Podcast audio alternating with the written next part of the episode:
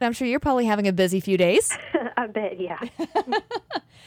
I know that you've initially said you serve not just you know here in the Triangle area, but even further east, where it looks like that there's going to be a very big need coming soon. Sure. So we actually work with a network of 800 partner agencies, um, and that includes shelters, soup kitchens, and pantries in 34 counties. So including Wilmington and New Bern uh, and Greenville. So yeah, we're we're pretty concerned about the eastern area, and also concerned about the inland flooding, like we saw with Matthew. Um, so trying to, to station as much stuff and, and get communication out to that network of partners uh, as best we can right now ahead of time. So the partners that are sitting on the coast right now, what kind of needs are are they seeing at this point? Um, right now, shelf-stable items that folks can use if power is out. So things like canned soup, shelf-stable milk, peanut butter, pasta, cereal, things like that, and of course, water um, is something that is, is really needed. Not knowing what that situation will look like as the storm progresses. And water seems to be a hot commodity even here in Raleigh. So I'm sure that there's not just big need in the coast, but a big need here too. That's true. And one of the things that we are fortunate with is being part of the Feeding America national kind of umbrella organization.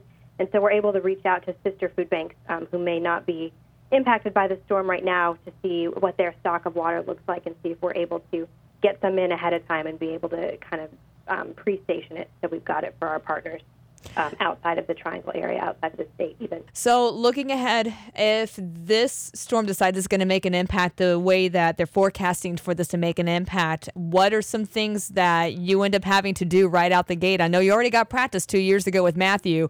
I'm assuming you got already got some things in place ready to go for the aftermath of the storm. We do. Um, so we are encouraging all of our partners to come to the food bank now as soon as possible and stock up for their needs so that if transportation becomes an issue, they've already got the resources that they need in their own facilities. And we are putting together a list of most needed items that includes some of the, the things that I just mentioned, the shelf stable stuff, as well as the cleaning supplies that really become an issue after storms come in. So things like mops and buckets and, uh, you know, bleach cleaners and plastic gloves, things like that. So we've, we've got some flyers in place that we're sharing with partners to try and kind of make sure that what we're getting in is the stuff that is most needed by folks and then just trying to, to get the communication lines open and make sure that we are able to support folks where it's needed. If we have mobile pantries that can get into more rural areas if facilities have been damaged, you know, and, and making sure that we can serve food and, work with those shelters who are trying to, to help folks and make sure that they've got food in place as well as a place for, for everyone to sleep.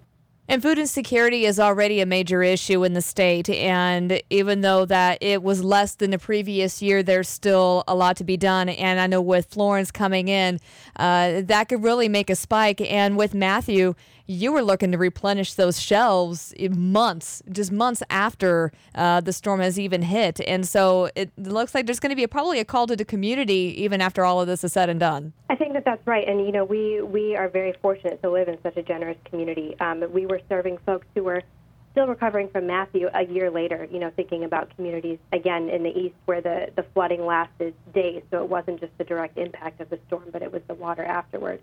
Um, so, you know, we, we love having folks donate food funds. You know, we were able to stretch a dollar into five meals for folks. Um, and again, thinking about needing that recovery for a year, that really helps us kind of target what's needed most by our pantries and what we're hearing about. So, very important to take care of neighbors at this point, and just hopefully the impact of the storm is not as heavy as uh, what is forecasted. But at this point, you're doing everything you can to keep keep yourself and keep all your partner agencies prepared.